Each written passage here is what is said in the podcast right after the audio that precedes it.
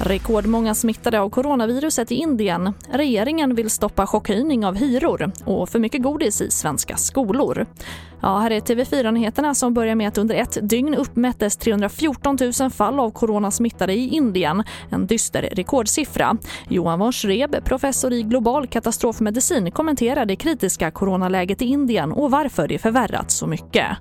Ja, alltså det är ett stort land. Det är många fattiga människor som har annat att tänka på än att försöka skydda sig mot covid. Va? Man har haft flera nedstängningar av samhället vilket har påverkat fattigdomen ganska Eh, rejält. Så att, eh, det finns ju liksom inte någon riktig förståelse eh, för covid hos den allmänheten. Sen så har man ju öppnat upp och till exempel så har man den här stora religiösa fest, festivalen nu där folk samlas i miljontals vilket gör att man är nära in på varandra. Man har öppnat upp cricketmatcher och liknande så att det är på något sätt som att man hade nästan lite arrogant blåst, att man hade blåst segern vunnen och, och, och sen så plötsligt så kom ju covid bakifrån och, och knockade så att det är ju ett svårt läge nu. Och mer om det här kan du se på tv4.se. Och här hemma föreslår regeringen nu flera åtgärder som är tänkt att stärka hyresgästers rättigheter. Bland annat vill man stoppa chockhöjningar av hyran efter renoveringar.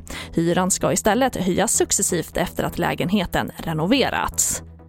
Och vi avslutar med att skolor säljer för mycket godis i skolkafeterian enligt Livsmedelsverket, skriver TT.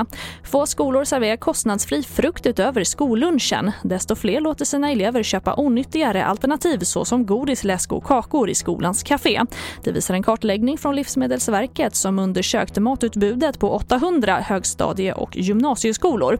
Så nu vill Livsmedelsverket undersöka om skollagens krav på näringsriktiga måltider i skolan även bör inkludera frukost och mellanmål. Och det var det senaste med TV4-nyheterna. Jag heter Charlotte Hemgren.